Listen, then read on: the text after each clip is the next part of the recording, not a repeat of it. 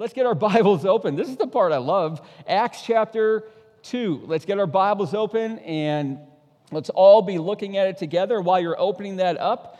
And by the way, I can't tell you grab one in front of you because we removed them until this pandemic's over because they're little paper COVID trails, right? That's what they say. So we removed them. So you've got to bring your Bibles, which I think is fantastic. So bring your Bibles. In the year eighteen seventy-three, pretty sure we've got a couple people in Cornerstone that were still alive then. In the year eighteen seventy-three, nobody's laughing at my jokes. D L Moody, a very young preacher, was in Dublin, Ireland, and getting ready to preach when an older preacher, his name was Henry Varland, said to him these words. Man, I forgot to put them on the screen for you, so you got to really listen well. Moody, the world has yet to see what God will do with a man fully consecrated, fully surrendered to him. I'll, I'll read it again. Moody, the world has yet to see what God will do with a man or a woman fully surrendered to him. Now, I'm going to tell you what happened to Moody in that. He was a very young preacher at this point, eighteen seventy-three. He's crossing back across the Atlantic, and he says this later to Henry Varlin when he connected with him later in life. He said to Varlin, "Those were the words sent to my soul through you from the living God. And as I crossed the wide Atlantic, the boards of the deck of the vessel were engraved with those words. And when I reached Chicago, the very paving stones seemed marked with those words." And the words were this: "Moody, the world has yet to see what God will do with a man fully surrendered to him." Now, if you don't know this story, let me tell you. D L Moody went on to preach to an estimated one hundred million people. one hundred million people heard the gospel of Jesus Christ. And friends, I want to declare to you, and you're going to hear it throughout this message, if we are to be filled with the Spirit, if we are going to be filled with the Holy Spirit, we must be surrendered. We must be consecrated to Him. We sang about it this evening. And as we look to Acts chapter two, instead of dissecting every single verse of Peter's sermon, we're going to answer this question: how does being filled with the Holy Spirit impact our witness of Jesus? And I'm going to give you four answers taken from the sermon of Peter. Here's the first. If you're filled with the Spirit, and I told you last week, that is a continual Ephesians five eighteen process. Being baptized with the Spirit is a one-time event the moment you get saved, but being filled happens over and over as we surrender to Him and as we walk with Him. Here's the first one. You will have an increased confidence and appreciation of God's Word. This is one of the marks of the Spirit's filling. And Christian, if you are not growing, now listen, I, I want to say this, but it only really works with men, because this is what God said to Job: gird up your loins and listen to me. But, you know, I can't really say that to ladies. This just doesn't work. So here, you got to brace yourself. Are you ready? You've got to brace yourself, because I'm going to say something that's a little hard-hitting, and you might not like it at first, but I do want you to at least deliberate with it. Christian, if you are not growing in your love for God's Word, by the way, I think I just probably swept some of you into that. I just threw a little net out there, and I bet I caught some of you. If you're not growing in your love for God's Word, then you are not being filled with the Holy Spirit. For being filled with the Holy Spirit results in a growing love and appreciation for God's Word. And all these churches that you read about, that you might visit, that have story time coming from their pulpits, that tickle their ear, your ears with mere emotionalism and wittiness, they are not churches that are Spirit-filled. And all these believers who have little to no regard for the Word of God during the week, you don't even really pick it up. You're not reading, you're not meditating day and night, so that you're a tree planted by streams of water, Psalm one. Even if they are believers, if they are believers, they are not being filled with the Holy Spirit, because being filled with the Holy Spirit will result, not may result, it will result in a growing love for God's Word. And that might be a reality check for some of us. For the Spirit of God produces a love for the Word of God in the people of God, creating a powerful, powerful witness for Jesus. An increasing confidence in and appreciation for the Scriptures are supernatural evidences of the Spirit of God's filling in your life. Now remember, go back to last week, go back to earlier in the chapter, chapter two of Acts, the baptism of the Holy Spirit. There were about one hundred twenty men and women, disciples, in that upper room. And they had attracted a multitude of people, all there for the day of Pentecost, from all over the world. Hundreds of thousands of Jews and converted Gentiles, all in Jerusalem. And they were curious, some of them, but a lot of them were convinced these people that are speaking in all of these earthly languages, they are drunk. That was the accusation. So Peter stands up in front of this multitude, and the very first thing that he begins to explain is, guys, listen, it's nine a.m., the third hour. We're not drunk. But then he goes on to the second thing, and he tells them, do you not even know that God foretold this day in the Hebrew Scriptures? Look what he says, verse seventeen. Peter's preaching, and he says, and in the last days it shall be, God declares, that I will pour out my Spirit on all flesh, and your sons and your daughter, daughters shall prophesy, and your young men shall see visions, and your old men shall dream dreams. Now back up just for a moment, get a kind of a wide lens understanding of Acts. There are fifteen sermons in Acts. Ready? Just remember that. How many? fifteen, okay? Seven or eight of them, we're not quite sure, could be eight, might be seven, of them are preached by Peter. Now, I want you to think about this. Peter was a former fisherman. Peter was a former fisherman. In this sermon, he expounds on seven texts from the Hebrew Scriptures. Now, when you're talking to a Jewish person, don't say Old Testament. An un, a non-Messianic Jewish person, say Hebrew Scriptures. So from the Hebrew Scriptures, which is somewhat of our Old Testament, Peter draws and he preaches and he expounds on seven texts. Yet he's an ordinary man given extraordinary power, producing a deep conviction for the Bible. Now, I've got to say it again because I think ninety-nine point nine of you have never been to seminary. Most of you have never had formal training. You don't have a master's of divinity. You have not been to Bible school. You are real. You are ordinary Christians. By the way, and I probably should not tell you this, I've never been to seminary. My master's was in counseling. So I don't have a lot of formal Masters of Divinity training. So the, this is an ordinary man given extraordinary power, and it works the same for you, and it works the same for me. And the same conviction and the same confidence is being given to all of us that are being filled with the Spirit. Now, I told you I've never been to seminary, but let me tell you what I have been to. An extraordinarily phenomenal experience that lasted two years in my life when I was a kid.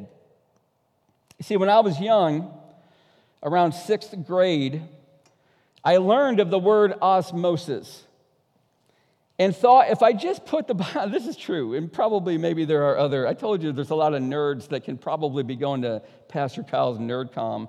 But I thought if I just put the Bible under my pillow and slept on it, maybe I'll be able to just absorb it and assimilate it into my mind.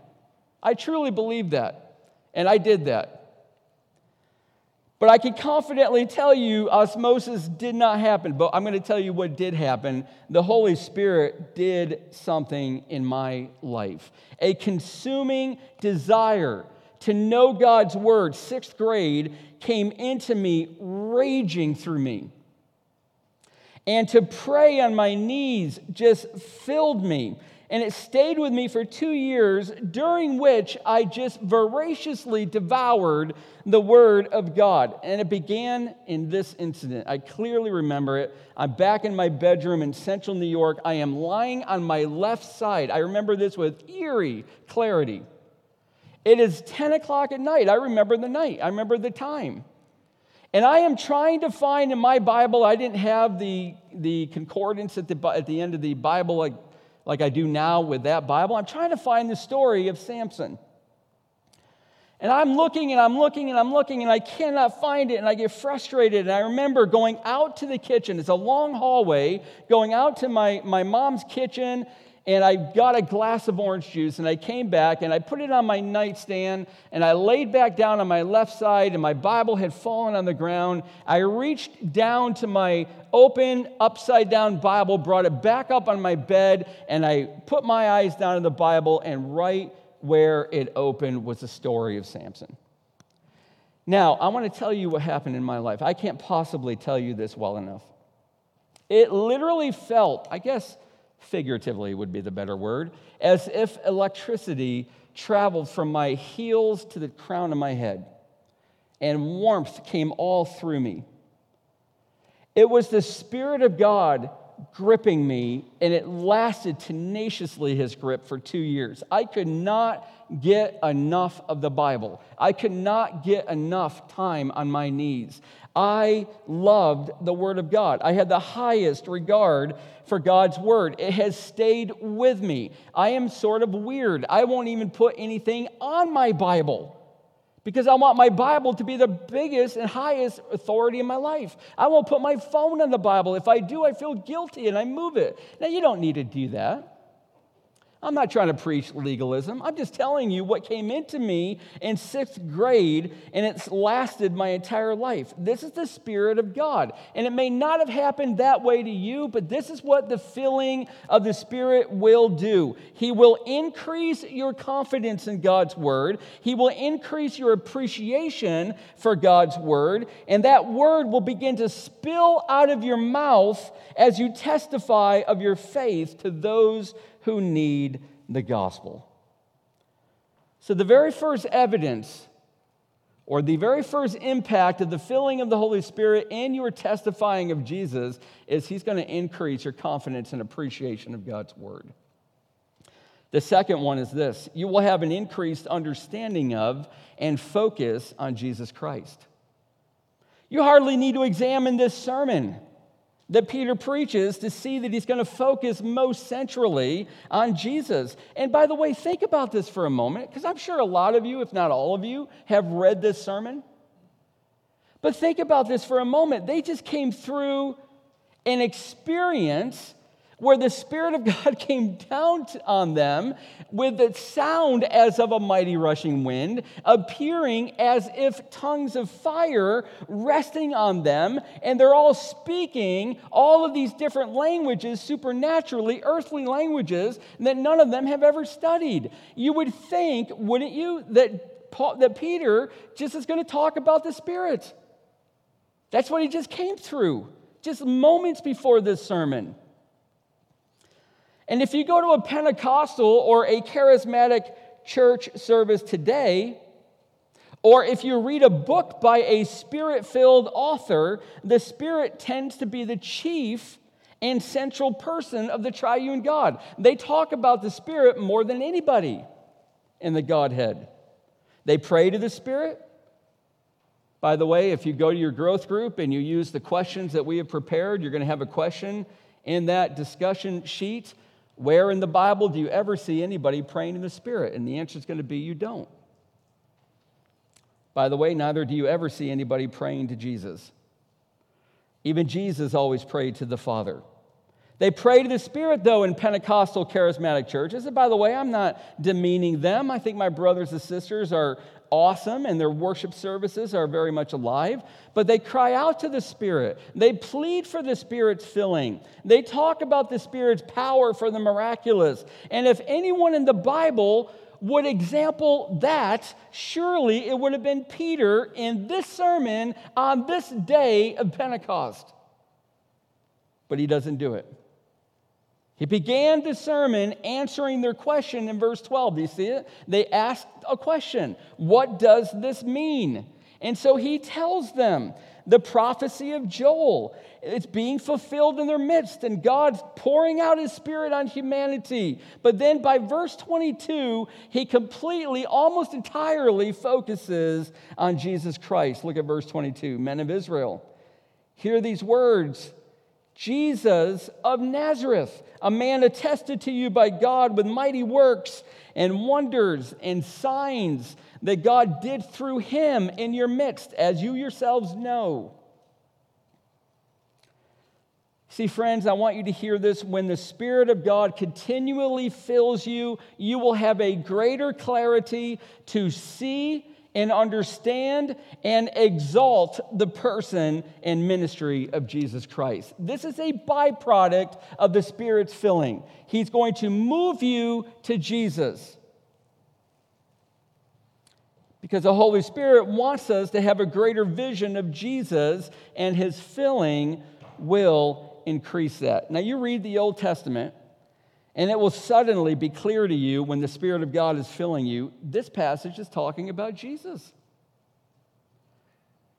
That bronze serpent on a staff was a type. It was a sign. It was a shadow that begins to appear now, but it's going to have a fulfillment in the person of Jesus raised up on a cross. All of the divided, the, the divided Red Sea is a sign that points you to Jesus. The bread from heaven, the manna, is a sign pointing you to Jesus. The sacrificial system were signs pointing you to Jesus, finding, finding their fulfillment in his death, burial, and resurrection. The entire Old Testament is going to point you to Jesus. And here's the exciting part. When the Spirit of God begins really filling you, it's going to come alive, and you're going to see Jesus where Jesus needs to be seen. And you will understand this if you have experienced it. There will be a warming inside of you. There will be a burning. And that burning is this. It's a conviction that you can't hold this information private. You've got to tell somebody. You've got to share this with someone. That's what the Spirit of God does. He fills you with an understanding of Jesus, and it burns in you until you share it with people, until you testify of him. See, the Spirit of God does many things, but his chief aim, his chief aim is explained by Jesus himself. Look at what he says. When the Spirit of God comes, John sixteen, he's going to glorify me. For he will take what is mine and declare it to you. So he's going to take the word that I have spoken. He's going to reveal it to you so that it burns inside of you, and your eyes open, and you're more appreciative, and you're more focused on Jesus, and you've got to tell somebody about it. You've got to share it with other people. Now, let me remind you what we're doing, because I've got two more to go. What we're doing is, what will the impact of the filling of the Holy Spirit have on your witnessing? And what I just told you is it will increase your understanding and your focus on Jesus. You will exalt him, and you will tell people about him. Number three, you will have an increased boldness that replaces fear for yourself and others.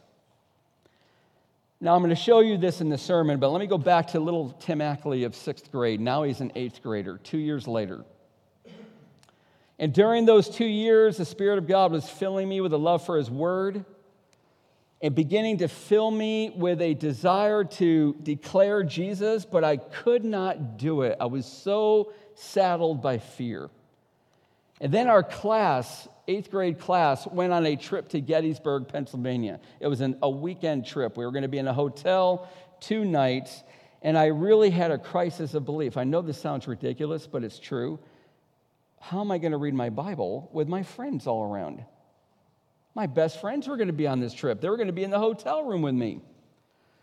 So timid Tim Ackley took his Bible and put it into the bottom of his luggage and made sure to put all of his clothes over it so nobody would see it. And when we got into the hotel that night, I took my whole suitcase into the bathroom of the hotel and shut the door and sat in the bathtub fully clothed and read my Bible, which I thought was an ingenious plan until my best friend, Artie Kiggins, wondering why I was in the bathroom so long, barged in unannounced, seized me in the bathtub with all my clothes on, reading the Bible, and before I know it, all forty people on our class trip was hearing, were hearing, Tim is reading his Bible in the bathtub.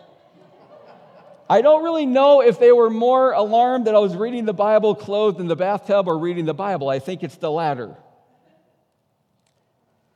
But the Holy Spirit was leading me into an opportunity for my fearful heart to develop boldness. And that's what the, Spirit, the filling of the Holy Spirit will do. Now remember, back to Peter. fifty-three days previous to this sermon, fifty-three days, now get, do the math.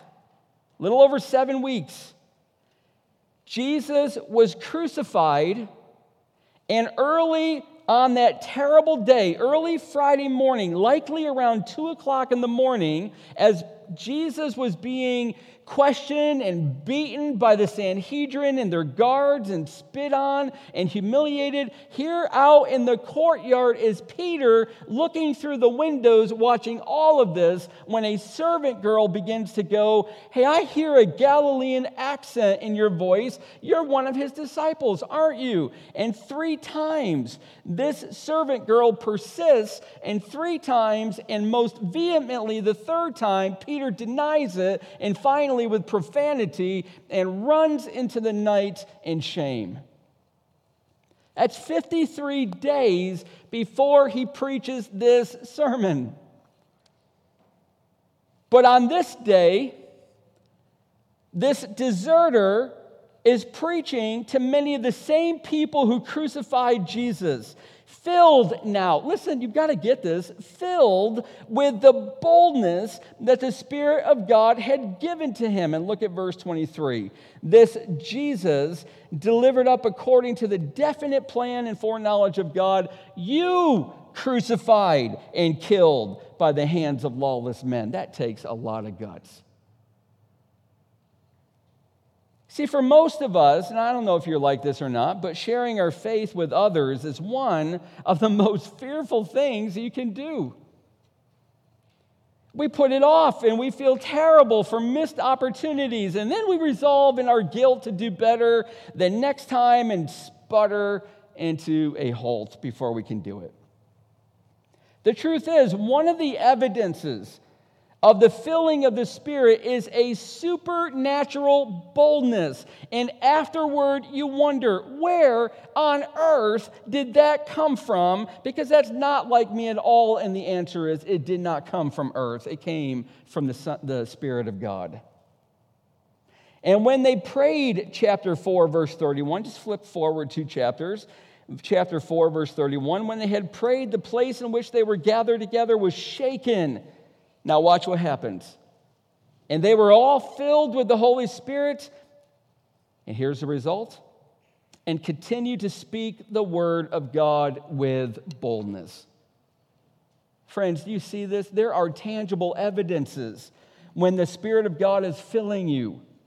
And this is one of them, that you will have a boldness. And Jesus even foretold this in Matthew ten. He says to these same disciples, when they deliver you over, do not be anxious how you are to speak or what you are to say, for what you are to say will be given to you in that hour. For it is not you who speak, but the Spirit of your Father speaking through you. This boldness is not a spiritual gift of debate like some Christians think it is. It's not arguing with people. I'm going to tell you what the boldness is. You ready? It is a lessening of self-concern, a lessening of self-preservation, a lack of care for your self-reputation. It's the loss of fear of rejection, and it's a growing confidence. You hold the words of life, and you've been given the authority to tell other people about it. That's what that boldness is. And it leads us to our fourth and final evidence of the Holy Spirit's filling from this sermon. Number four, you will have an increased ability to present the gospel in an effective manner. Last week I said that the day of Pentecost had become for the Jewish people two things. It was a celebration of the giving of the law of God through Moses, and it was a celebration of their grain harvest. But I want you to really key in on that first one. Celebrating when Moses came down from Mount Sinai with the law. But I want you to go back in your mind to Exodus and remember what happened, what was the scene that was before his eyes when he walked down from that mountain. He saw Israel dancing around a golden calf in idolatrous worship. And the Bible tells us, Exodus thirty-two twenty-eight, that that day about three thousand men of the people fell. That means they died. But at the conclusion of Peter's sermon, we're going to be told in verse forty-one, those who received his word were baptized, and there were added that day, here's the same exact phrase, about three thousand souls. Do you see what God's doing? Moses comes down. The people are worshiping a, a, a, an idol, and three thousand of them die. The Spirit of God comes down, and Peter preaches, and three thousand souls are saved. You can't possibly overlook the connection. God is shouting from the rooftops, grace has come. The power of the Spirit is here. Salvation is for you. And here's your proof that it's forever better than the law. Because this one's by the Spirit of grace. And I've sat under a lot of really powerful preaching in my life. Attended probably one hundred conferences. But I've never seen three thousand people get saved. Never. Yet don't miss what the verse before it says, verse forty, and with many other words, this is not the whole sermon, but with many other words, he bore witness and continued to exhort them. In his preaching, what is he doing? He is witnessing. It's what I'm doing right now with you. It's what you do with your coworker. It's what you do with your neighbor. It's what we're all called to do to the end of the earth. And it leads us to our conclusion. Christian, I really want you to think about this. Do you want, I mean, just honestly think about this. I don't want any hands up or any, not at this moment. Just, I want you to reflect on this for a second if you would. I don't care if you're young, if you're older, it doesn't matter because you're all able to reflect on this. Do you truly hungrily desire to be filled with the Spirit?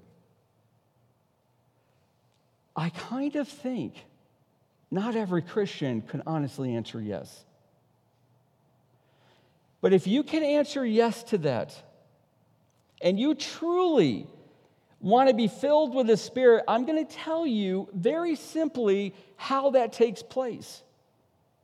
It is not difficult. It is not a formula. There are no hoops that you've got to jump through. Here's how it takes place. Will you surrender and yield your life to Him? Because you will not be filled with the Spirit if you will not surrender. Now, what does that look like? Do you have a sin in your life that you will not let go? You will not be filled with the Spirit. Do you have a lack of discipline in your life that you have not yet gotten the energy and the desire to overcome? You will not be filled with the Spirit. Are you attracted to the things of this world so much that it consumes your opportunities, so to the point where you're really not serving God? You will not be ser- filled with the Spirit. Do you have a broken marriage that you have not pleaded yet in confession and repentance for God to heal? You will not be feel- filled with the Spirit.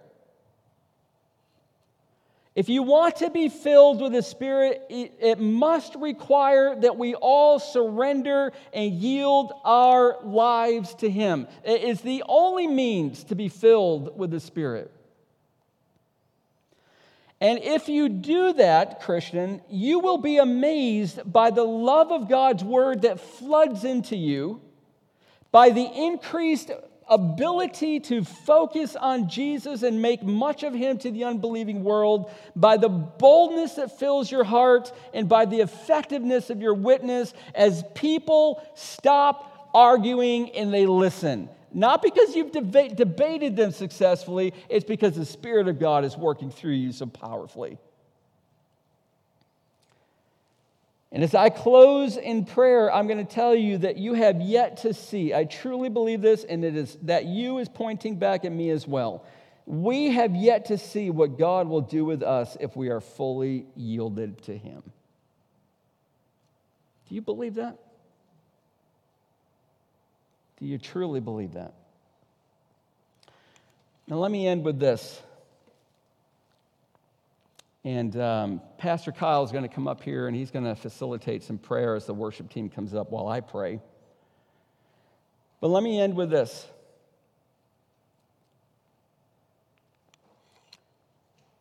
You don't have forever to live on this earth. And you don't know, and I don't know how much longer we have. I do know this. I want to go into eternity having served my God so well that I will hear, "Well done, good and faithful servant." And if you will not surrender nor yield, you are never going to hear that. You may be saved, but you're never going to hear Him say, "Well done." You can yield. You can surrender. You could do that in sixth grade. And you could do that at eighty years old. And you could do that in Dublin, Ireland. And you could do that in Chicago. You most certainly could do that in Easton, Pennsylvania. Amen? Let's pray. Father, I thank You that we serve a mighty, mighty God. And Lord, You can do things through our lives and in our lives that we have no idea, nor the imagination to truly comprehend.